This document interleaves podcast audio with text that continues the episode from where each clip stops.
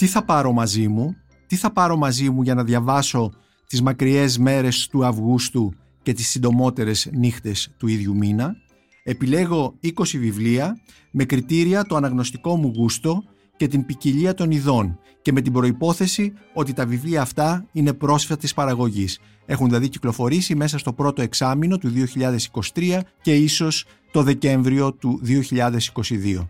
Η Μονίκος Μπακουνάκης και είναι ένα ακόμη podcast της σειράς βιβλία και συγγραφής της LIFO. Μπορείτε να μας ακούτε και στο Spotify, στα Google Podcast και στα Apple Podcast. Είναι τα podcast της LIFO. Μεταφρασμένη λογοτεχνία Ίσως φανεί παράδοξο να αρχίζω την παρουσίαση των επιλογών στην κατηγορία μεταφρασμένη λογοτεχνία με το βιβλίο ενός συγγραφέα που είναι ταυτισμένος με το αστυνομικό μυθιστόρημα και κυρίως με τις περιπέτειες του επιθεωρητή Μεγκρέ.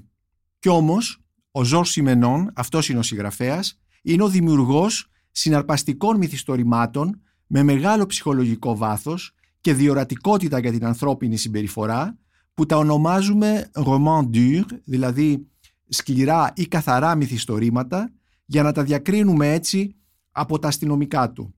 Ένα από αυτά, τα καθαρά μυθιστορήματα, είναι αυτό που μόλις κυκλοφόρησε από τις εκδόσεις Άγρα σε μετάφραση της Αργυρός Μακάροφ με τίτλο «Τα πράσινα παντζούρια».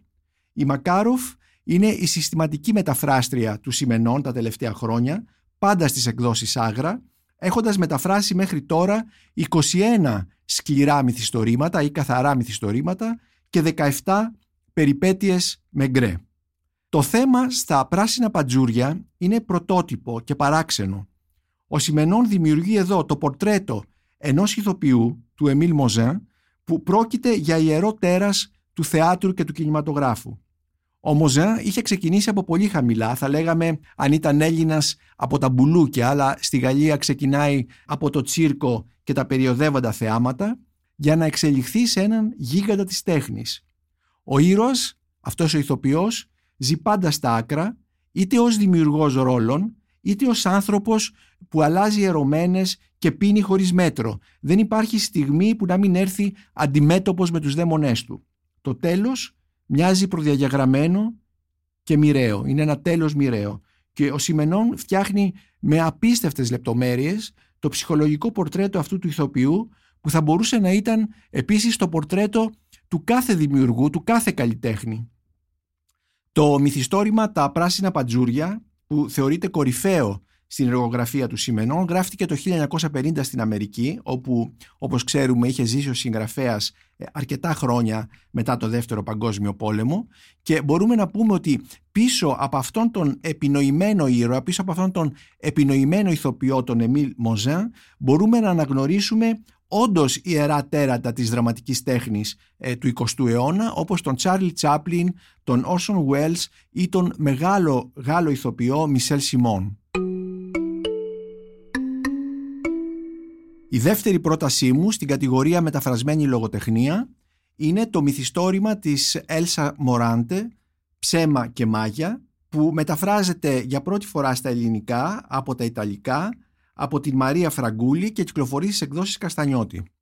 Ίσως βρείτε παλιωμοδίτικη αυτή την δεύτερη επιλογή μου, αυτό των 700 σελίδων μυθιστόρημα της μεγάλης Ιταλίδας συγγραφέα του 20ου αιώνα, της Έλσα Μοράντε, που είχε γεννηθεί το 1912 και πέθανε με άσχημο θάνατο μέσα από μια άσχημη αρρώστια το 1985. Αυτό το βιβλίο είχε κυκλοφορήσει το 1948 και όπως είπα μεταφράζεται για πρώτη φορά στα ελληνικά. Τώρα για να δικαιολογήσω λίγο το παλιωμοδίτικη σας είπα ότι οι επιλογές μου είναι με βάση το αναγνωστικό μου γούστο προτιμώ να διαβάζω τους μεγάλους συγγραφείς παρά κακό ή καλό εκτελεσμένες συνταγές που βγαίνουν μέσα από σεμινάρια δημιουργικής γραφής και που συνήθως δεν έχουν καθόλου ψυχή και τέτοια βιβλία πλημμυρίζουν ε, σήμερα καταλόγους ε, των ε, παγκόσμιων εκδοτικών οίκων και των ελληνικών. Φυσικά το μυθιστόρημα της Έλσα Μοράντε «Ψέμα και μαγεία» είναι κλασικό και μπορούμε να πούμε ότι συνομιλεί με τα μεγάλα επιτέγματα της Ιταλικής λογοτεχνίας, για παράδειγμα το μυθιστόρημα «Η αραβωνιασμένη» του Μαντσόνη που όσοι δεν το έχετε διαβάσει πρέπει να το διαβάσετε, κυκλοφορεί από τις εκδόσεις της Εστίας ή με τα ρεαλιστικά μυθιστορήματα του 19ου αιώνα. Τι έχουμε εδώ σε αυτό το μυθιστόρημα; Έχουμε τρεις γενιές γυναικών στη διάρκεια 30 ετών που καθώς το διαβάζουμε αυτό το μυθιστόρημα και βλέπουμε τις ζωές αυτών των γυναικών αμέσως αντιλαμβανόμαστε πόσο το μυθιστόρημα «Ψέμα και μάγια» της Έλσα Μοράντε έχει επηρεάσει νεότερους Ιταλούς συγγραφείς και κυρίως ένα διάσημο μυθιστόρημα της σύγχρονης Ιταλικής λογοτεχνίας που δεν είναι άλλο από την τετραλογία της Νάπολης της Έλενας Φεράντε. Στο μυθιστόρημα της Μοράντε η αφηγήτρια Ελίζα μας δείχνει τη δική της ζωή, τη ζωή της μητέρας της Άννας και τη ζωή της γιαγιάς της Τσεζίρα. Βλέπουμε τις τρεις γυναίκες από την παιδική τους ηλικία μέχρι το γύρας. Τις τρεις γυναίκες συντηρεί ο σύζυγος της Άννας, ένας βλογιοκομμένος ψευτοβαρόνος, ο Φραντσέσκο Ντεσάλβι, που η Άννα τον παντρεύεται για να παλέψει στη φτώχεια της. Η Άννα είναι όμως ερωτευμένη με τον εξάδελφό της Εντοάρντο, έναν έρωτα νοσηρό και διαστροφικό, καθώς αυτός ερωτεύεται επίσης τον βλογιοκομμένο Φραντσέσκο. Έτσι η ζωή κυλάει ανάμεσα στο ψέμα και στα μάγια, μέχρι τα μάγια να λυθούν και τα ψέματα να τελειώσουν και κυρίως να τελειώσουν με θάνατο. Η Μοράντε έχει γράψει, μπορούμε να πούμε, ένα ερωτικό μυθιστόρημα, μια ερωτική τυχογραφία, αν μπορούμε να χρησιμοποιήσουμε το ουσιαστικό τυχογραφία με το επίθετο ερωτικό, ταυτόχρονα ένα κοινωνικό μυθιστόρημα, σύγχρονο και διαχρονικό, καθώς δείχνει ότι εισαγωγικά η κοινωνική μόλυνση που βασανίζει τον έρωτα είναι η πρώτη αιτία της παθολογίας του, αλλά ταυτόχρονα αυτή που τον ισχυριοποιεί. Δεν είναι λοιπόν τυχαίο ότι αυτό το μυθιστόρημα το λάτρεψαν μεγάλοι συγγραφείς όπως ε, ο Ίταλο Καλβίνο αλλά και μεγάλοι ε, κριτικοί όπως ο Τζόρτζ Λούκας και για να δώσουμε έτσι και μια πληροφορία των συνθήκων που γράφτηκε αυτό το μυθιστόρημα η Μοράντε έγραψε το ψέμα και μαγεία στο διάστημα από το 44 έως το 48 δηλαδή ξεκινώντας ε, στο τέλος του πολέμου, του δεύτερου παγκοσμίου πολέμου και στα πρώτα μεταπολεμικά χρόνια το έγραψε στη Ρώμη σε ένα διάρρη όπου ζούσε τότε με τον σύζυγό της, με τον τότε σύζυγό της, τον επίσης μεγάλο Ιταλό συγγραφέα, τον Αλμπέρτο Μοράβια. Πολ Όστερ, φλεγόμενο αγόρι, μετάφραση Ιωάννα Ηλιάδη, εκδόσεις τέχμιο. Ακόμη ένα πολυσέλιδο μυθιστόρημα, πάνω από χίλιες σελίδες, όπου ένας σύγχρονός μας συγγραφέας, ο Πολ Όστερ, ανασυστήνει με την προσοχή και τη λεπτομερή ανάλυση ενός ανατόμου τη ζωή ενός άλλου συγγραφέα που έζησε έναν αιώνα πριν από αυτόν. Το φλεγόμενο αγόρι του τίτλου είναι ο συγγραφέας Stephen Crane που πραγματικά κάηκε στα 29 του χρόνια από την φυματίωση αλλά και που ήταν ζωσμένος από πολλές φωτιές στη διάρκεια της σύντομης ζωής του. Γιος Πάστορα, γεννημένος στο Newark του New Jersey, ο Στίβεν Κρέιν ήρθε πολύ νέο στη Νέα Υόρκη, μπήκε στη δημοσιογραφία σε μια εποχή που η δημοσιογραφία κυνηγούσε τον εντυπωσιασμό και άρχισε να γράφει λογοτεχνία. Με το μυθιστόρημά του «Το κόκκινο σημάδι του θάρρους» με θέμα τον Αμερικανικό εμφύλιο έγινε αμέσως διασημότητα, καθώς το μυθιστόρημα θεωρήθηκε ότι παρουσίαζε με απαράμιλο λογοτεχνικό τρόπο την ψυχολογία και την αισθητική του πολέμου πέρα από την ηθογραφία. Ήταν δηλαδή κάτι καινούριο για την εποχή. Ο Στίβεν Κρέιν έζησε σαν περιθωριακός ανάμεσα σε πόρνες και μετανάστες, σύχναζε στις ταβέρνες του Village, όπου έπινε, όντας πολλές φορές αδέκαρος, και ερωτεύτηκε την ιδιοκτήτρια ενός μπορδέλου, την Κόρα Στιούαρτ. Με την Κόρα ήρθαν και στην Ελλάδα για να καλύψουν ως πολεμικοί ανταποκριτές τον πόλεμο του 1897, αυτόν τον περίφημο ατυχή πόλεμο όπου οι Έλληνες ιτήθηκαν κατά κράτος στην πεδιάδα της ε, Θεσσαλίας από τον Οθωμανικό στρατό. Οι φωτογραφίες του από την Αθήνα, του Στίβεν Κρέιν και της Κόρα, είναι πλέον μυθικές. Μετά την Αθήνα, ο Κρέιν και η Κόρα εγκαταστάθηκαν στην Αγγλία, όπου έζησαν, ο Κρέιν βέβαια έζησε τα λίγα χρόνια της ζωής που του απέμειναν, όπου έζησαν ανάμεσα σε μια κοινότητα συγγραφέων, μεταξύ των οποίων και ο Τζότζεφ Κόραντ, ο οποίος ήταν μεγάλος θαυμαστής του Crane. Να δώσω ένα στοιχείο που αφορά ίσως ε, εμάς, τους Έλληνες αναγνώστες. Ο Στίβεν Crane έφυγε από την Ελλάδα παίρνοντας μαζί του ένα μικρό σκυλάκι που το είχε βρει στην πεδιάδα της Θεσσαλίας, το Βελεστίνο, το ονόμασε δηλαδή Βελεστίνο ε, επειδή ακριβώς το βρήκε κοντά στο Βελεστίνο και δύο δίδυμα αδέρφια, ορφανά, τους αδελφούς Πτολεμαίους που τους πήρε μαζί του στην Αγγλία, κράτησε τον έναν ως δικό του κατά κάποιο τρόπο υπηρέτη και τον άλλον τον έδωσε σε έναν ε, επιφανή τότε ε, συγγραφέα και, και σοσιαλιστή της εποχής. Μπορούμε να πούμε ότι ο Στίβεν Κρέιν με το νατουραλιστικό ρεαλιστικό γράψιμό του επηρέασε μια ολόκληρη γενιά Αμερικανών συγγραφέων όπως ο Theodore Dreiser και βεβαίως ο Hemingway, ο οποίος θεωρούσε τον Στίβεν Κρέιν το μεγάλο δασκαλό του. Το βιβλίο του Όστερ τώρα, το οποίο διαβάζεται απνευστή, δεν είναι μόνο ένα μυθιστόρημα για τον Κρέιν, αλλά είναι και ένα μυθιστόρημα για την τέχνη και τη ζωή του κάθε συγγραφέα. Θα μπορούσαμε να δούμε το φλεγόμενο αγόρι σαν έναν καθρέφτη όπου καθρεφτίζεται ο ίδιος ο Όστερ και η δική του συνθήκη ως συγγραφέα. Ανή Ερνό, η ντροπή, μετάφραση Ρίτα Κολαΐτη, εκδόσεις μετέχμιο.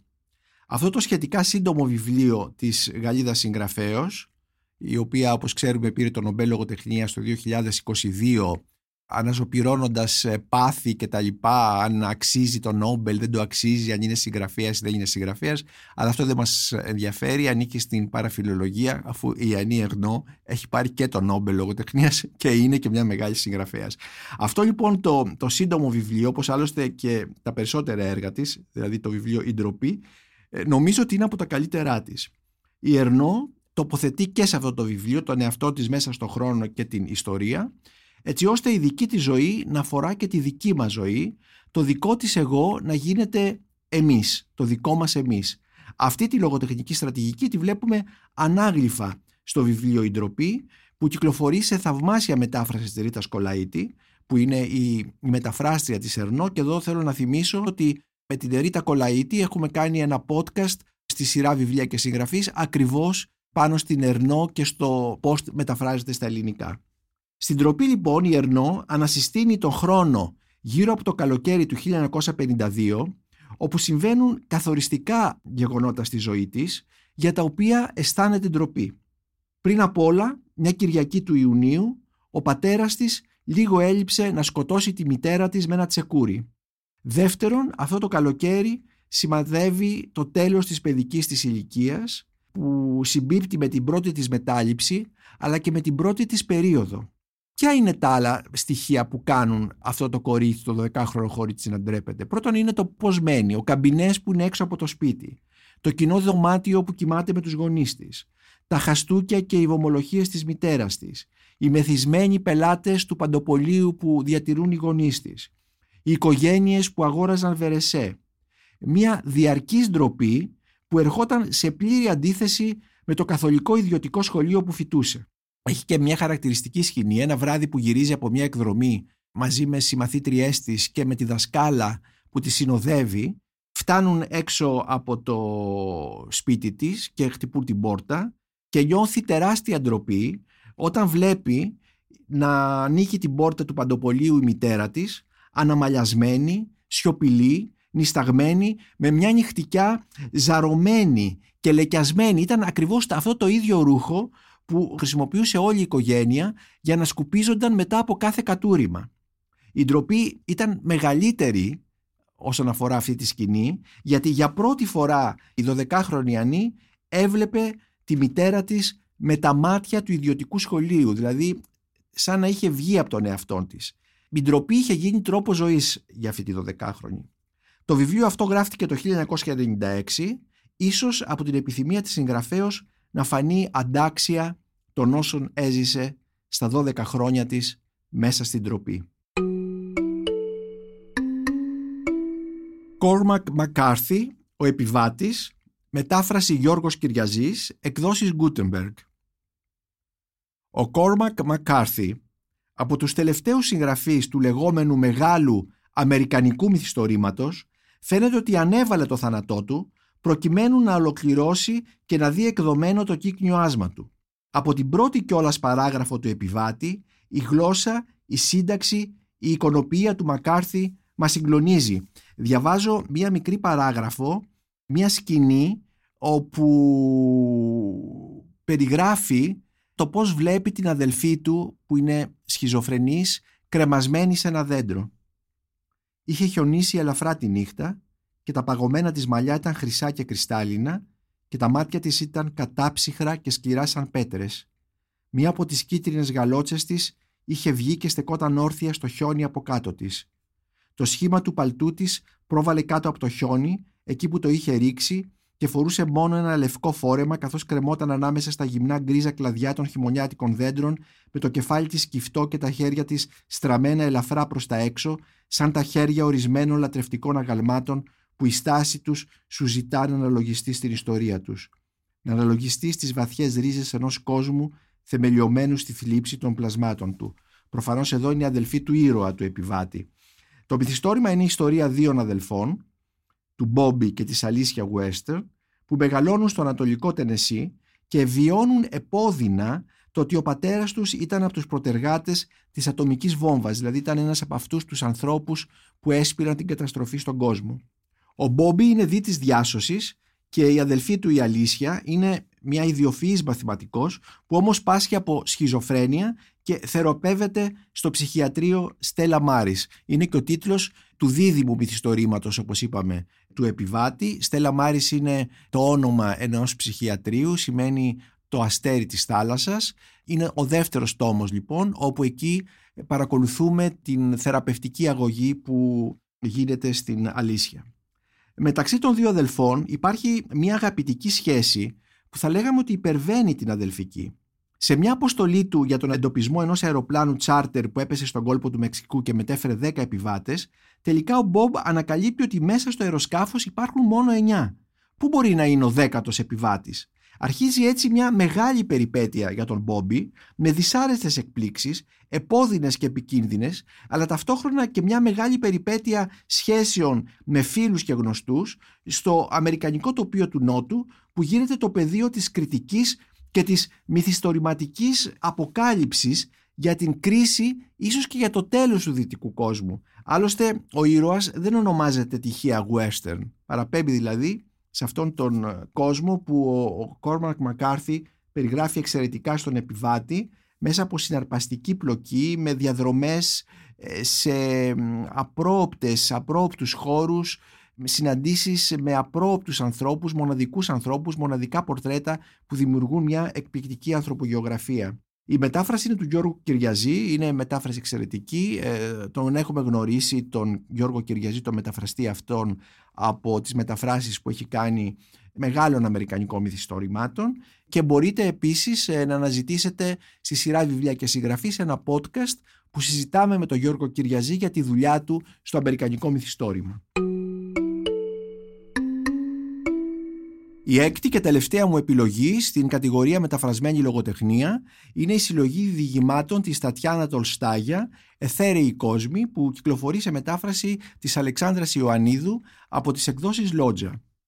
Η Τατιάνα Τολστάγια είναι μια πολύ σημαντική σύγχρονη Ρωσίδα συγγραφέας.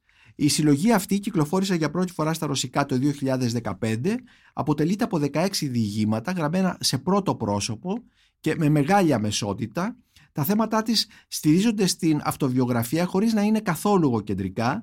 Μας δείχνουν μια καθημερινότητα στη Ρωσία της Σοβιετικής εποχής. Μας δείχνουν για παράδειγμα την καθημερινότητα στο Λένιγκραντ που η Τολστάγια σπούδασε. Σπούδασε μάλιστα ελληνικά και λατινικά μια περιοχή σπουδών, κλασικών σπουδών, όπου δεν επενέβαινε, δεν ήταν ασφικτικός ο έλεγχος της Σοβιετικής γραφειοκρατίας και του Σοβιετικού κράτους, όπως ήταν, ας πούμε, σε άλλες λογοτεχνίες πιο σύγχρονες. Μας δείχνει ακόμη τη μετασοβιετική εποχή, ε, μας δείχνει την αμερικανική εμπειρία της, έχει διηγήματα από την αμερικανική εμπειρία της καθώς για χρόνια δίδαξε δημιουργική γραφή στο Princeton, αλλά και την ελληνική εμπειρία της καθώς έρχεται πολύ συχνά στην Κρήτη, ο άντρας της είναι καθηγητής στο Πανεπιστήμιο της Κρήτης και ιδιαίτερα στο διήγημά της που είναι αφιερωμένο στην Κρήτη και το οποίο είναι πολύ απολαυστικό, έχει τίτλο «Μακρινές χώρες, γράμμα από την Κρήτη» σε ένα φίλο στη Μόσχα. Εδώ η Τατιάνα Τολστάγια κάνει εκπληκτικές παρατηρήσεις για το πώς αλλάζουν οι κοινωνίες, για το πώς η παράδοση έχει το ρόλο της ακόμη και σήμερα, για το τι κάνουν οι Ρώσοι και οι Ρωσόφωνοι στην Κρήτη. Παρατηρήσεις που υπερβαίνουν το βίωμα και αγγίζουν το λογοτεχνικό στοχασμό όπως συμβαίνει και σε όλα τα διηγήματα των εθέριων κόσμων. Η μετάφραση είναι από τα ρωσικά, την υπογράφει Αλεξάνδρα Ιωαννίδου, μία μεταφράστρια πολύ σημαντική από τις σλαβικές γλώσσες, με την οποία επίσης έχουμε συζητήσει σε ένα podcast του σειράς βιβλία και συγγραφής και μπορείτε να το αναζητήσετε καθώς η Αλεξάνδρα Ιωαννίδου μας παρουσιάζει την εμπειρία της μεταφράζοντας Ρώσους αλλά και άλλους συγγραφείς που γράφουν στα σλαβικά. Επιστημονική φαντασία Αλέντα Μαζιό, η Αθέατη, μετάφραση Δημήτρης Δημακόπουλος, εκδόσεις πόλης. Πρόκειται για εκδοτικό άθλο. Όχι μόνο γιατί είναι πολυσέλιδο, 702 σελίδες στην ελληνική έκδοση, όχι μόνο γιατί προϋποθέτει ειδική τυπογραφική μορφή με πολλά σύμβολα, αλλά και για τον ακροβατικό πλούτο της γλώσσας, τις επινοημένες λέξεις, έτσι ώστε η δουλειά του μεταφραστή να είναι δύσκολη και ταυτόχρονα δημιουργική. Είναι λοιπόν και μεταφραστικός άθλος. Το μυθιστόρημα «Η Αθέατη» του Αλέντα Μαζιό ανήκει στην επιστημονική φαντασία, αλλά κινείται και στο χώρο του θρίλερ, αλλά και στο χώρο της πολιτικής μυθοπλασίας. Άλλωστε, ο Αλέντα Μαζιό είναι από τους πιο σημαντικούς σήμερα Γάλλους συγγραφείς, θεωρείται ο κορυφαίος του φανταστικού και της ε, πολιτικής δυστοπίας. Ποιο είναι το θέμα του βιβλίου; Στο μέλλον, συγκεκριμένα το 2040, η Γαλλία έχει πτωχεύσει και ιδιωτικοποιεί όλον τον δημόσιο τομέα εκτός από τον τομέα της ασφάλειας, δηλαδή της αστυνομίας. Οι πλούσιοι μπορούν να αγοράζουν δικαιώματα, προνόμια, ακόμη και ολόκληρες πόλεις. Αντίθετα, οι φτωχοί περιθωριοποιούνται, είναι απόκληροι και αποκλεισμένοι. Η προηγμένη ψηφιακή τεχνολογία χρησιμοποιείται ως μηχανισμός ελέγχου κάθε πτυχής της ζωής και όσοι σκέφτονται ή κινούνται διαφορετικά εντοπίζονται αμέσως και εξουδετερώνονται. Παρ' όλα αυτά, η καταστολή δεν είναι απόλυτη και από τις ρογμές της ξεμητίζουν οι απόκληροι που προσπαθούν να αντισταθούν έχοντας ως συμμάχους τους αθέατους. Τι είναι αυτή η αθέατη; Αυτή η αθέατη είναι υβριδικά όντα μεταξύ ανθρώπου και ζώου που κατορθώνουν να ξεφύγουν από την επιτήρηση και τελικά έρχονται να βοηθήσουν αυτούς τους αποκλεισμένους και απόκληρους ανθρώπους. Έξι είναι οι βασικοί πρωταγωνιστές του βιβλίου, ανάμεσά τους το ζευγάρι Λόρκα και Σαχάρ Βαρέζ που αναζητούν την εξαφανισμένη κόρη τους. Μήπως η κόρη τους έχει καταφύγει στους αθέατους, μήπως έχει μεταμορφωθεί και η ίδια σε αθέατη; Ο Νταμαζιό φτιάχνει μια συναρπαστική αφήγηση, παίζει με τον χρόνο, ενσωματώνει απόψεις φιλοσόφων, δείχνει μια δυστοπική πραγματικότητα που την βλέπουμε κιόλας ιδιαίτερα στα θέματα της ψηφιακής επιτήρησης, δηλαδή είναι μια πραγματικότητα δική μας σήμερα, αλλά μπορούμε να πούμε ότι αυτό το μυθιστόρημα είναι πάρα πολύ αισιόδοξο και βαθιά ανθρώπινο, καθώς τα συναισθήματα δεν έχουν εξαφανιστεί. Θα λέγαμε ότι είναι ένας μεταφορικός αθέατος κόσμος που μπορεί να μοιάζει ή να είναι η σωτηρία μας. Δοκίμια Μίλαν Κούντερα, η τέχνη του μυθιστορήματος. Μετάφραση Γιάννης Χάρης, βιβλιοπωλείο της Εστίας. Ο Κούντερα πέθανε και μάλιστα σε ηλικία 94 ετών, αλλά ζει το Κούντερα και ζήτω το μυθιστόρημα. Το βιβλιοπωλείο της Εστίας κάνει λοιπόν πολύ καλά που επανεκδίδει το θρηλυκό δοκίμιο «Η τέχνη του μυθιστορήματος» σε καινούρια μετάφραση του Γιάννη Χάρη από την οριστική γαλλική έκδοση του 2011. Και λέω θρηλυκό δοκίμιο γιατί το έκτο μέρος του είναι το διάσημο πλέον 66 λέξεις, δηλαδή ένα ιδιότυπο λεξικό με τις λέξεις κλειδιά για τα μυθιστορήματα του Κούντερα. Ανάμεσά τους οι λέξεις αφορισμός, βιβλίο, γέλιο, γεράματα, ελαφρότητα, ήθη, μοντέρνος και άλλες.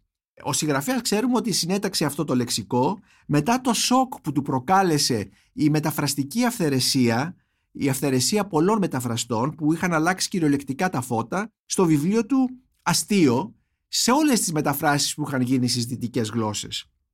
Ο Κούντερα γράφει εδώ για το μυθιστόρημα, γράφει για τον Θερβάντες και την υποτιμημένη κληρονομιά του. Ελπίζω όχι πλέον να είναι υποτιμημένη κληρονομιά του Θερβάντες. Γράφει για τον Χέρμαν Μπροχ και τους υπνοβάτες. Γράφει για την μυθιστορηματική σύνθεση και τα υλικά της. Και γράφει, αυτό έχει σημασία για μας, τους ε, αναγνώστες, γράφει από την πλευρά του πρακτικού, από την πλευρά του χειροτέχνη, από την πλευρά του καλλιτέχνη και όχι από την πλευρά του θεωρητικού ή της θεωρίας. Από την άποψη αυτή, η τέχνη του μυθιστορήματος μας ενδιαφέρει ως αναγνώστες. Το δοκίμιο αυτό λοιπόν μας βοηθάει να γίνουμε καλύτεροι αναγνώστες και γι' αυτό θα ευχαριστούμε για πάντα τον αείμνηστο Μίλαν Κούντερα όχι μόνο για τη μυθιστορήματα που μας έχει δώσει αλλά και για αυτά τα δοκίμια του που μας βοηθούν να μπούμε καλύτερα μέσα στον μυθιστορηματικό κόσμο τον δικό του αλλά και άλλων συγγραφέων. Η δεύτερη επιλογή μου στα δοκίμια, Γκρέγκορι Πιερό, ο απικιοκράτης hipster, μετάφραση Δημήτρης Μόσχος, εκδόσεις αντίποδες. Δεν σας κρύβω ότι ο θόρυβος που είχε ξεσπάσει τις προηγούμενες μέρες στα social media για την παράσταση της Λένας Κιτσοπούλου στο αρχαίο θέατρο της Επιδαύρου, κυρίως η εχμή ότι αυτή, η Λένα Κιτσοπούλου δηλαδή, ως συστημική καλλιτέχνηδα, λειτουργεί ως άλοθη του συστήματος, ότι το σύστημα που την χρηματοδοτεί ανέχεται και θέλει την κριτική της, αυτή την εντός εισαγωγικών διαφορετικότητα της κριτικής της. Αυτός λοιπόν ο θόρυβος με έκανε να διαβάσω με πολύ ενδιαφέρον και να σας το συστήσω το δοκίμιο του καθηγητή στο Πανεπιστήμιο του Connecticut Gregory Πιερό, ο απεικιοκράτης hipster. Στα αγγλικά ο τίτλος είναι λίγο διαφορετικός, είναι decolonize hipsters που σημαίνει να αποαπικιοποιήσουμε τους hipsters αλλά ίσως στα ελληνικά αυτό να μην ακούγεται ωραίο. Οι περισσότεροι από εμάς γνωρίσαμε τους hipsters κυρίως ε, σαν ένα κίνημα της δεκαετίας του 90, σαν ένα είδος υποκουλτούρα, σαν ένα subculture που το χαρακτήριζε η μουσική, το ντύσιμο, το κούρεμα, ιδιαίτερα το τρομερό trimming στα μουστάκια και στα γένια των αντρών, μάρκες ρούχων και διάφορα τέτοια πράγματα, εξωτερικά δηλαδή ε, σημάδια αναγνώρισης της υποκουλτούρας του hipster. Αλλά στο δοκίμιο του αυτό, το απεικιοκράτης hipster, ο Αμερικανός καθηγητής μας λέει, ανατρέχοντας την ιστορία, ότι η hipster είναι τελικά εμπροστοφυλακή της απεικιοκρατίας στις Ηνωμένες Πολιτείες, ιδιαίτερα της πολιτιστικής απεικιοκρατίας που προβάλλει μια λευκή κουλ ομογενοποίηση διαγράφοντας τη μνήμη της διαφορετικότητας. Η πραγμάτευση του Πιερό είναι τεκμηριωμένη, δίνει παραδείγματα Μόλον ότι ξέρουμε βέβαια ότι κάθε κοινωνική έρευνα στις Ηνωμένες Πολιτείες σήμερα δεν παίρνει δραχμή, δεν παίρνει cents χρηματοδότησης εάν ε, δεν ε, έχει θέματα όπως η αποκιοποίηση, η απεικιοκρατία, το gender και τα παρόμοια. Παρ' όλα αυτά, το δοκίμιο αυτό, δηλαδή πέρα από την στρατηγική και την πολιτική της έρευνας της ΣΥΠΑ, το δοκίμιο αυτό είναι πάρα πολύ χρήσιμο γιατί μας βάζει να σκεφτούμε πάνω στα κινήματα, στη σκοτεινή πλευρά τους, τον τρόπο με τον οποίο τα οικειοποιείται η κυρίαρχη κουλτούρα και τα κάνει ακίνδυνα και δικά της. Όλα αυτά δηλαδή τα θέματα που μας απασχολούν σήμερα και φυσικά μας απασχολούν και στην Ελλάδα, έτσι, όχι μόνο στην. Είναι δηλαδή όλα αυτά τα ζητήματα είναι υπαρκτά στην Ελλάδα και απασχολούν το δημόσιο διάλογο, αλλά και το δημόσιο πάθος θα έλεγα και τις αντιπαραθέσεις όπως είδαμε στην περίπτωση της Λένας Κιτσοπούλου και της παράστασης που έκανε στην Επίδαυρο. Food and drink. Εδώ τώρα μην περιμένετε να σας προτείνω βιβλία πώς θα χρησιμοποιήσετε τους ε, κολοκυθανθούς ή πώς θα εμπλουτίσετε ένα κοκτέιλ νεγκρόνι με κομμάτια καρπουζιού. Θα σας προτείνω όμως ένα συναρπαστικό βιβλίο για την γεωπολιτική των τροφίμων γραμμένο από τον Γάλλο γεωγράφο Pierre Αφάρ που κυκλοφορεί από τις Πανεπιστημιακές Εκδόσεις Κρήτης σε μετάφραση της Μαρίας Παπαϊλιάδη. Πρόκειται για το βιβλίο «Γεωπολιτική των τροφίμων και της γαστρονομίας» από το δίκρανο στην τεχνολογία τροφίμων. Αυτός είναι ο τίτλος.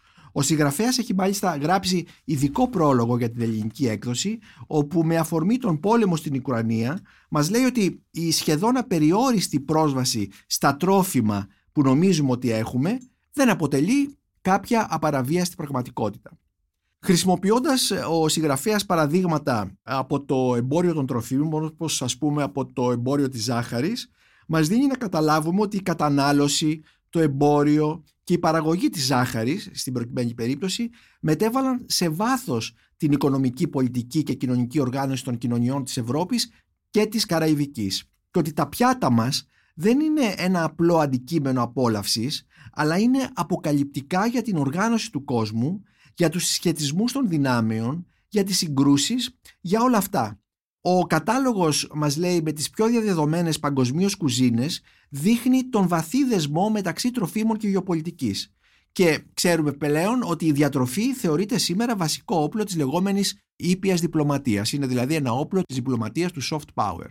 Από τα πιο απολαυστικά κεφάλαια στο βιβλίο του Πιέρ Γαφάρ είναι αυτό που έχει σχέση με την κοινωνική εξέλιξη του μάγειρα. Από τους μάγειρες της παράδοσης μέχρι τους σημερινούς ε, στάρ, τον Ρενέ Ρετζέπη, τον Βλαντιμίρ Μούκιν, τους Ζωζέπ και Ζόρντι Ρόγκα και άλλους. Ενδιαφέρον έχει επίσης το κεφάλαιο για το πώς η παγκοσμιοποίηση φέρνει στο προσχήμιο ξεχασμένες περιοχές και τις κουζίνες τους. Γράφει ο Πιεραφάρ, ξεπεράστηκε πια το ενδιαφέρον για την Ιαπωνική ή Κορεατική κουζίνα. Πέρασε και η μόδα της Μεξικανικής και της Μεσανατολικής μαγειρικής. Ήρθε τώρα ο καιρός για την κουζίνα της υποσαχάριας Αφρικής. Μπανάνα, μπάμιες, μανιόκα, πάστα φυστικού είναι από τα βασικά συστατικά της. Μένει λοιπόν να το δούμε αυτό. Σημασία έχει όμως ότι το πιάτο μας είναι ένα μικρό πεδίο γεωπολιτικής και αυτό μπορούμε να βλέπουμε όταν δοκιμάζουμε το σούσι μας ή καρφώνουμε το πυρούνι μας σε ένα ταρτάρ ψαριού με κολοκυθανθούς.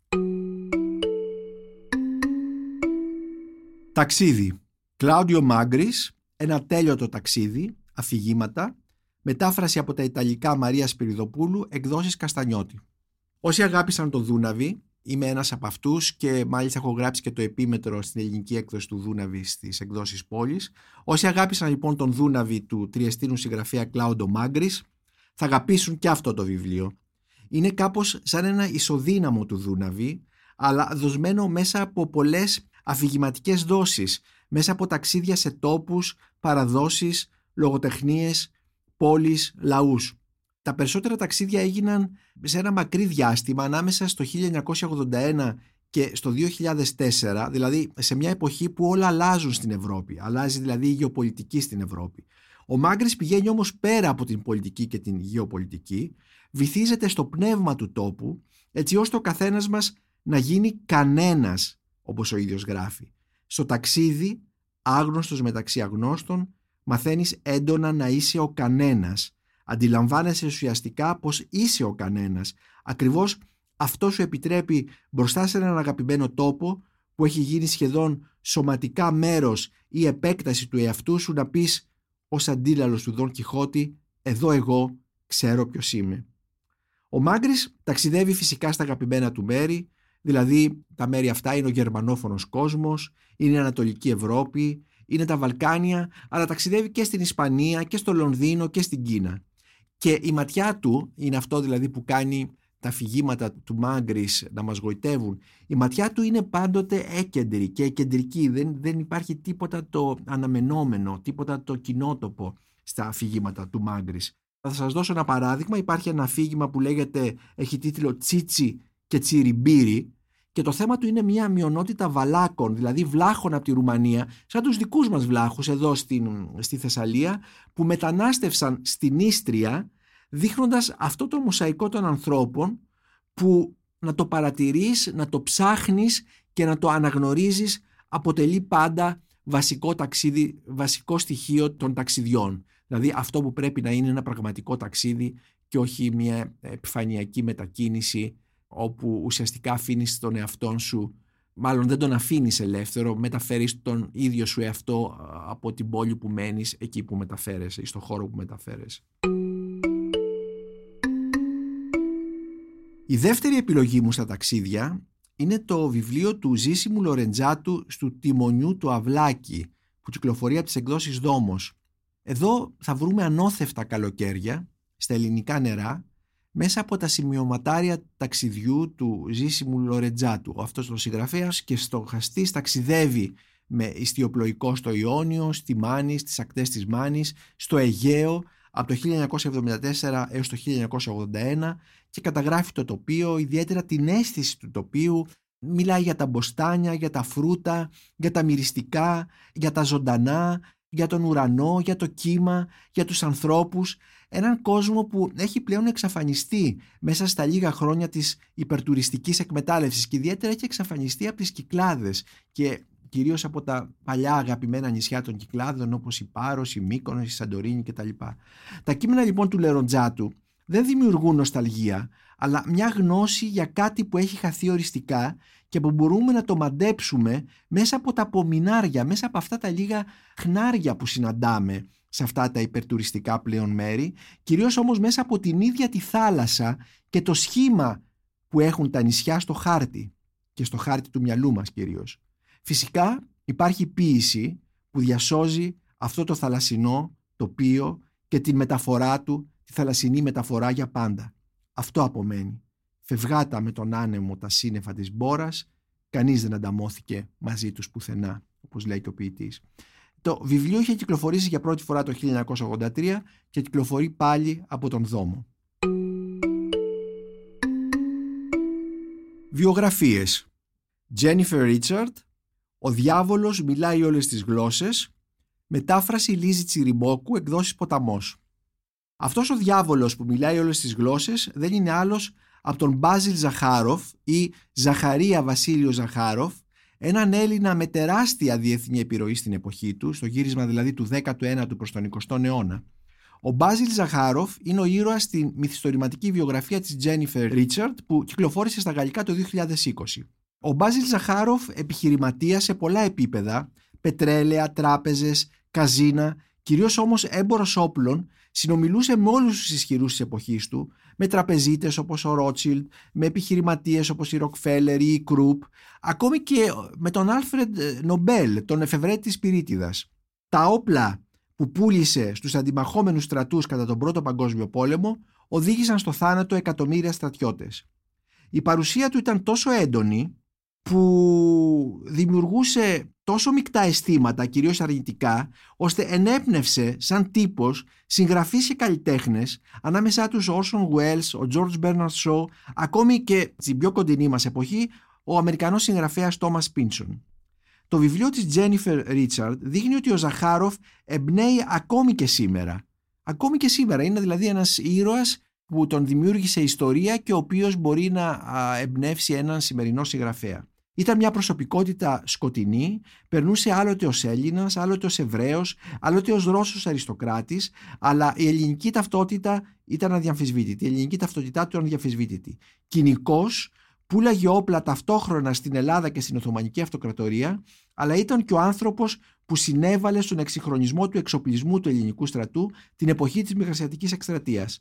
Φυσικά πρόκειται για μια περιπετειώδη ζωή με απίστευτες επιπλοκές περιπλοκές ακόμη και δολοφονίες που κάνουν το Ζαχάροφ ιδανικό, ανεξάντλητο, μυθιστορηματικό ήρωα. Ένα απολαυστικό βιβλίο της Jennifer Richard, «Ο διάβολος μοιράει στις γλώσσες», είναι μια συγγραφέας που η μητέρα της είναι Γαλλίδα και ο πατέρας της από την Γουαδελούπη γεννήθηκε στο Λος Άντζελες αλλά νομίζω ότι τώρα ζει στο Βερολίνο. Είναι δηλαδή αυτή η κοσμοπολίτη συγγραφής και ο Ζαχάροφος κοσμοπολίτης ήρωας ταιριάζει πάρα πολύ στο πνεύμα της Τζένιφερ Ρίτσαρντ. Η δεύτερη επιλογή μου στις βιογραφίες είναι το βιβλίο της Ελευθερίας Κόλια στα χρόνια του Χρήστου Λαμπράκη, μαρτυρίες και αφηγήσεις για το δημοσιογραφικό οργανισμό Λαμπράκη 1957-2017 που κυκλοφορεί από τις εκδόσεις Πατάκη. Η συγγραφέα συγκεντρώνει εδώ δεκάδες συνεντεύξεις ανθρώπων της οικογένειας του εκδότη, συνεργατών του, φίλων του, δημιουργώντας έτσι ένα αρχείο πρωτογενών πηγών που στο μέλλον μπορεί να αποτελέσει τη βασική πηγή μιας συνθετικής και αφηγηματικής βιογραφίας. Το υλικό είναι πολύτιμο, πολύ περισσότερο που, όπως αποκαλύπτεται στο βιβλίο από την αδελφή του Λαμπράκη, την Λένα Σαβίδη, ο Χρήστος Λαμπράκης μισούσε το αρχείο. Δεν ήθελε να αφήνει πίσω του κανένα τεκμήριο.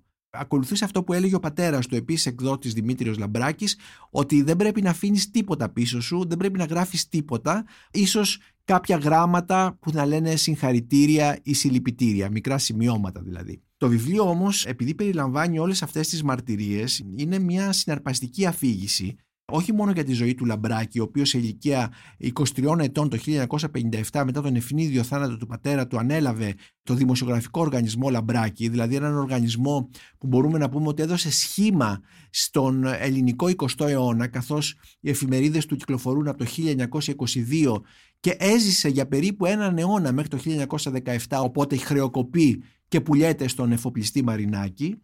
Είναι λοιπόν ε, μια συναρπαστική αφήγηση στηριγμένη σε πολλές μαρτυρίες ανθρώπων που τον γνώρισαν. Δεν είναι μόνο οι δημοσιογράφοι που μιλούν, μιλούν καλλιτέχνες, μιλούν πολιτικοί, μιλούν ε, επιστήμονες, καθηγητές πανεπιστημίου, μιλούν οι γραμματείς του, μιλάει ακόμη και ο σοφέρ του. Δηλαδή άνθρωποι που βρέθηκαν πάρα πολύ κοντά του και μπορούν να δείξουν όψεις και πτυχές του δημόσιου λαμπράκι αλλά και του ιδιωτικού λαμπράκι που εξακολουθεί να παραμένει ένα μυστήριο, ένας κρυφός άνθρωπος όσον αφορά την ιδιωτική του ζωή.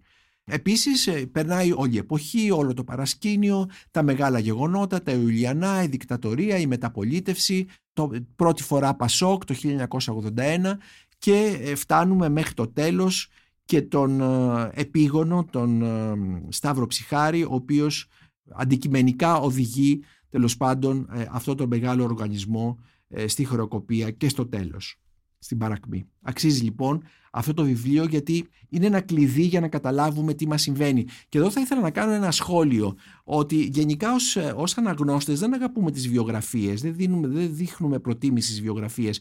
Γι' αυτό έχω μια ψυχολογική ίσως εξήγηση.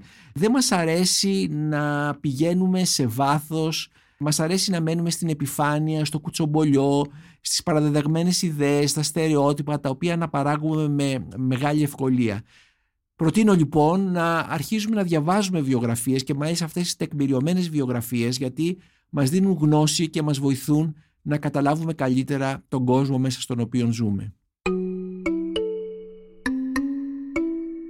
Αστυνομικά, Κώστας Καλφόπουλος, ό,τι αρχίζει ωραίο τελειώνει με φόνο, λαϊκά νουάρ διηγήματα, εκδόσεις Καστανιώτη. Ο Κώστας Καλφόπουλος, γεννημένος το 1956, έφυγε ξαφνικά από τη ζωή πριν από λίγες μέρες, αφήνοντάς μας ως παρακαταθήκη τη συλλογή αυτή με 7 αστυνομικά διηγήματα που κυκλοφόρησε λίγο πριν πεθάνει. Λάτρης του Γιάννη Μαρή, ο Καλφόπουλος ήταν από τους ανθρώπους που συνέβαλαν στην ανάδειξη και στην καθιέρωση του συγγραφέα του αστυνόμου Μπέκα στις νεότερες γενιές, λάτρης του Ζορ Σιμενών, λάτρης του ρεπότερ Τεντέν, λάτρης του φλίπερ, λάτρης της λαϊκής κουλτούρας, λάτρης του ποδοσφαίριου και του Παναθηναϊκού, ο Καλφόπουλος στα διηγήματα αυτά συνοψίζει όλο του το πάθος για το αστυνομικό και το νουάρ και παρότι λόγιος πετυχαίνει να υπηρετεί τέλεια ένα λαϊκό είδος με τον τρόπο που το υπηρετούσαν οι συγγραφείς που έγραφαν σε συνέχειες τα αστυνομικά μυθιστορήματα και διηγήματα που έγραφαν λοιπόν σε συνέχειες για τις εφημερίδες και τα pulp περιοδικά.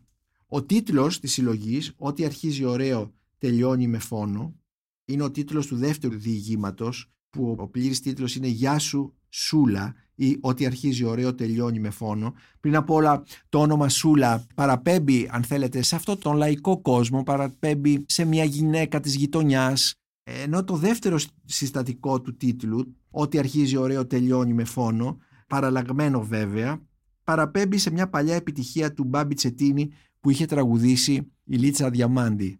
Ό,τι αρχίζει ωραίο τελειώνει με πόνο ήταν το τραγούδι. Ο Κώστας το παραλάζει ότι αρχίζει ωραίο τελειώνει με φόνο. Είναι ένα απολαυστικό βιβλίο που δείχνει πόσο ζωντανό είναι και στην ελληνική λογοτεχνία το αστυνομικό μυθιστόρημα και το αστυνομικό είδος και το αστυνομικό διήγημα και σας προτείνω επίσης ε, αν θέλετε να ακούσετε το podcast που είχαμε κάνει με τον Κώστα Καλφόπουλο στη σειρά βιβλία και συγγραφής με τον τίτλο «Παίζει ο Γιάννης Μαρίς Φλίπερ» θα σας βοηθήσει να καταλάβετε και τον κόσμο του Κώστα Καλφόπουλου που έφυγε έχοντας ακόμη πολλά να δώσει και έχοντας σχέδια που μας τα είχε ανακοινώσει αλλά και να δούμε πόσο ζωντανός είναι αυτός ο κόσμος της αστυνομικής λογοτεχνίας. Η δεύτερη επιλογή μου στα αστυνομικά είναι πολύ κλασική. Edgar Allan Poe, «Η φόνη της οδού Μόργ», μετάφραση Βιολέτα Ζεύκη, εκδόσεις Διόπτρα. Με αυτή την έκδοση που έχει σχεδιάσει με τον αναγνωρίσιμο τρόπο του ο Γιάννης Καρλόπουλος, είναι ευκαιρία να γυρίσουμε στις πηγές της αστυνομικής λογοτεχνίας. Στους φόνους της οδού Μόργκ του Edgar Allan Poe που θεωρείται ότι είναι η αφετηρία του αστυνομικού λογοτεχνικού είδους καθώς ε, δημοσιεύτηκε το 1841. Εδώ εμφανίζεται ο υπότης ο Γκίστ Ντουπέν, ένα είδος detective πριν την εμφάνιση όμως αυτής της ιδιότητας και αυτού του ρόλου που καλείται να εξηχνιάσει την άγρια δολοφονία μητέρας και κόρης στο σπίτι τους της οδού Μόργκ, ένα παιχνίδι εδώ καθώς τα γαλλικά Μόργκ σημαίνει νεκροτομείο, στο οποίο σπίτι δεν υπάρχουν ίχνη παραβίασης. Στον ίδιο τόμο βρίσκουμε επίσης τη μεγάλη νουβέλα «Το μυστήριο της Μαρή Ροζέ», όπου ο Ντιπέν ε, προσπαθεί να εξηχνιάσει ποιος σκότωσε ένα κορίτσι, τη Μαρή Ροζέ, που το πτώμα της βρέθηκε να επιπλέει στον Σικουάνα. Μια νουβέλα που είχε δημοσιευτεί το 1842 και που θεωρείται ως συνέχεια των φόνων της οδού Μόργκ. Η έκδοση συμπληρώνεται με την επίσης γνωστή νουβέλα «Το κλεμμένο γράμμα», όπως είπα, πρόκειται για μια πολύ ενδιαφέρουσα έκδοση, καθώς οι νουβέλες του Πόου συνοδεύονται από εισαγωγή του Πέτρου Μάρκαρη, αλλά και από το περίφημο δοκίμιο του Σαρλ Μποντλέρ για τον Πόου, ένα δοκίμιο που γνωρίζει τον Πόου καθώς τα γαλλικά στο 19ο αιώνα είναι μπορούμε να πούμε η lingua franca πολλών διανοουμένων συγγραφέων κτλ. σε πολλές χώρες και στην Ελλάδα. Γνωρίζει λοιπόν, κάνει γνωστό λοιπόν τον Πόου στην Ευρώπη και επίσης βρίσκουμε σε αυτή την έκδοση και ένα κείμενο του Ντοστογεύσκη για τα διηγήματα του Edgar Allan Poe μεταφρασμένα από τα ρωσικά από τον Δημήτρη Τριανταφυλλίδη που δείχνει και το κείμενο του Poe πόσο εντύπωση είχε προξενήσει ο Αμερικανός συγγραφέας και πόσο είχε επηρεάσει τους συγχρόνους του αλλά και βεβαίως τους μεταγενέστερους. Ελληνική λογοτεχνία Χρήστος Οικονόμου, Πέστης, εκδόσεις πόλης. Εδώ ίσως ε, με βρείτε παράξενο γιατί μόνο ένα βιβλίο από την πρόσφατη και συγκεκριμένα το πρώτο εξάμεινο του 2023 ελληνική παραγωγή επιλέγω και παρουσιάζω καθώς πιστεύω, αυτή είναι η γνώμη μου, ότι η σύγχρονη ελληνική λογοτεχνία είναι μάλλον κουρασμένη και ίσως ασθενή. Έτσι, η επιλογή μου αυτή είναι η νουβέλα του Χρήστου Οικονόμου Πέστης. Εδώ έχουμε μια κούριερ, μια κούριερ είναι η ηρωίδα και ταυτόχρονα η αφηγήτρια. Δεν έχει όνομα, ίσως ούτε και ηλικία, είναι κάτι σαν αρχέτυπο που μιλάει, ακούει, περιγράφει, διηγείται, σχολιάζει, στοχάζεται. Κυρίως μας οδηγεί σε απίστευτους μικρόκοσμους και μικροκαταστάσεις τόσο ακραία ρεαλιστικές που γίνονται σουρεαλιστικές, ε, μας δείχνει ανθρώπινους τύπους και μας αποκαλύπτει τα συγκλονιστικά παιχνίδια της γλώσσας. Οι courier είναι πανταχού παρόντες, σύνδεσμοι της καθημερινής ζωής και συναλλαγής, ιδιαίτερα μετά την εποχή του lockdown αλλά για τους περισσότερους από εμά είναι σαν αθέατοι, άνθρωποι χωρίς πρόσωπο στην κυριολεξία, καθώς πολύ συχνά εμείς ανοίγουμε την πόρτα για να παραλάβουμε το δέμα που μας φέρνουν χωρίς να δώσουμε καμία σημασία στο ποιοι είναι. Αυτή τη συνθήκη φαίνεται ότι αξιοποιεί ο Χρήστος Οικονόμου και δίνει στην ηρωίδα του τη διάσταση του πνεύματος, κάτι σαν Άριελ, ένα ποιητικό όν. Αυτή η διαρκής κίνηση λοιπόν της Courier είναι τελικά η πλοκή. Εξελίσσεται μέσα από στιγμιότυπα, φευγαλές εικόνες που μπορεί να αποτυπώσει κανείς τα ελάχιστα λεπτά που ανοίγει μια πόρτα για την παράδοση ή μέσα από ασυνήθιστα πορτρέτα ανθρώπων και ανθρωπότυπων. Έχει σημασία που στην νουβέλα του οικονόμου το courier είναι γυναίκα. Έτσι γίνεται πιο αθέατη, ίσως και πιο αδύναμη. Δεν ήξερα ότι υπάρχουν γυναίκες courier ή πρώτη φορά βλέπω γυναίκα courier. Είναι οι συχνότερες αντιδράσεις άμα τη εμφανίσει. Η ίδια λέει ότι είναι e-courier με κίνδυνο να δεχθεί λεκτικές επιθέσεις ή μαθήματα αντισεξιστικού λόγου όπως εκείνη τη φορά από έναν φοιτητή στην Πυραϊκή στον οποίο θα παρέδιδε ένα δέμα μου είπε ότι το σωστό είναι να λέω το courier γιατί πρέπει επιτέλους όλες οι Ελληνίδες να πάμε κόντρα στα ελληνικά που είναι η πιο σεξιστική γλώσσα του κόσμου. Εδώ μπορείτε βεβαίως να ακούσετε ένα podcast που έχω κάνει με τον Χρήστο Οικονόμου ε, στη σειρά βιβλία και συγγραφής και όπου μιλάει για το συγγραφικό του σύμπαν, για τους ήρωές του και για τις γυναίκες ήρωές του, πώς δηλαδή φεύγει από τη δική του ταυτότητα και να ζητάει να μπει σε μια άλλη ταυτότητα, ίσως για να καταλάβει καλύτερα και τον κόσμο, αλλά και να δώσει μια άλλη διάσταση στις αφηγήσεις του. Στην ελληνική λογοτεχνία προτείνω σαν δεύτερο βιβλίο τη συλλογή «Ο Βολός» του Γιώτα Χ. Παπαδημητρακόπουλου σε εκδόσεις Κύχλη. Οι εκδόσεις Κύχλη επανακδίδουν τα διηγήματα του Γιώτα Χ. Παπαδημητρακόπουλου σε πολύ καλέσθητες εκδόσεις με σχέδια της Εύης Τσακνιά.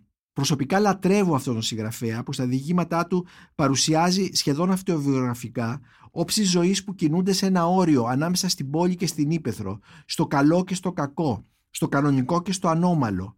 Ίσως κάποιοι θεωρούν τον κόσμο του Παπαδημητρακόπουλου ηθογραφικό. Πιστεύω όμως ότι αυτά τα σύντομα διηγήματα είναι πολύ μοντέρνα, ακόμη και σαν γραφή. Είναι λιτά, σπίθες που είναι αρκετές για να ανάψουν μεγάλες φωτιές. Ας το διαβάσουν οι νεότεροι και ας ανακαλύψουν αυτόν τον συγγραφέα που γεννήθηκε το 1930.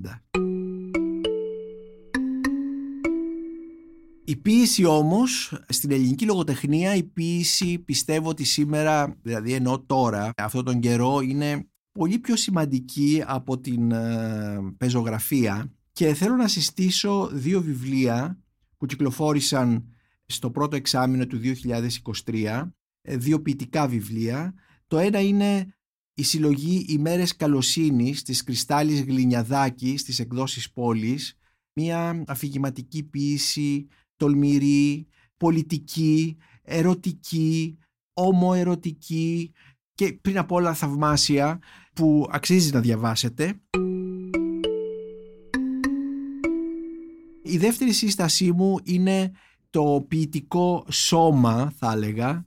Σώμα. Ο τίτλος λοιπόν είναι Σώμα ε, του Γιάννη Αντιόχου. Είναι η συγκέντρωση ποιητικών ε, συλλογών του αρχίζοντας από νεανικά του ποίηματα από το 1990 «Σώμα» στις εκδόσεις Ίκαρος η ποίηση του Γιάννη Αντιόχου που είναι και αυτή μια ποίηση ερωτική, κοινωνική, πολιτική μια ποίηση ε, υπενικτική με πάρα πολλές αναφορές σε άλλους, ε, ακόμη και μέσα στους στίχους, σε άλλους λογοτέχνες, σε άλλους στίχους σε άλλα ποιητικά περιβάλλοντα, σε άλλες ευαισθησίες, ποιητικές ευαισθησίες, σε άλλους τρόπους ε, ποιητικής αφήγησης. Σώμα του Γιάννη Αντιόχους σε εκδόσεις Ίκαρος και θυμίζω ότι στη σειρά ε, βιβλία και συγγραφής έχουμε κάνει με τον Γιάννη Αντιόχου ένα ε, πιστεύω εξαιρετικό podcast για τον T.S. Eliot με την αφορμή των 100 χρόνων από την έκδοση της έρημης χώρας. Και τέλος, θα ήθελα να προτείνω κάτι που το δημιουργεί μια δική μου ανάγκη.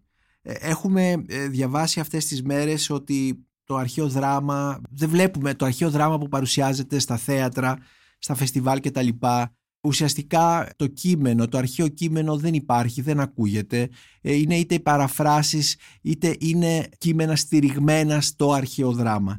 Έχοντας λοιπόν αυτή την ανάγκη να διαβάσω αρχαίο δράμα, να μπω μέσα σε μια καλή μετάφραση, να δω ε, σύγχρονα ελληνικά που μεταγράφουν, μεταφέρουν στη δική μας γλώσσα, στη δική μας ε, αίσθηση, στο δικό μας ήχο τα αρχαία ελληνικά, ε, είχα την ανάγκη να διαβάσω ένα τέτοιο κείμενο. Και το κείμενο αυτό λοιπόν που διάβασα και που το προτείνω να το διαβάσετε κι εσείς είναι η μετάφραση του Προμηθέα Δεσμότη του Εσχύλου, η μετάφραση από τον ποιητή Νίκο Παναγιωτόπουλο που κυκλοφορεί στις εκδόσεις Ροδακιό. Θυμίζω ότι αυτή η μετάφραση είχε ακουστεί ε, μέσα στο κτίριο, το ιστορικό κτίριο της Εθνικής μας Βιβλιοθήκης, το Βαλιάνιο, από την Αμαλία Μουτούση, σε μια παράσταση που ήταν online, έγινε λοιπόν χωρίς κοινό, μια συμπαραγωγή του Ιδρύματος Σταύρος Νιάρχος ε, και της Εθνικής Βιβλιοθήκης. Εκεί ακούστηκε αυτός ο λόγος.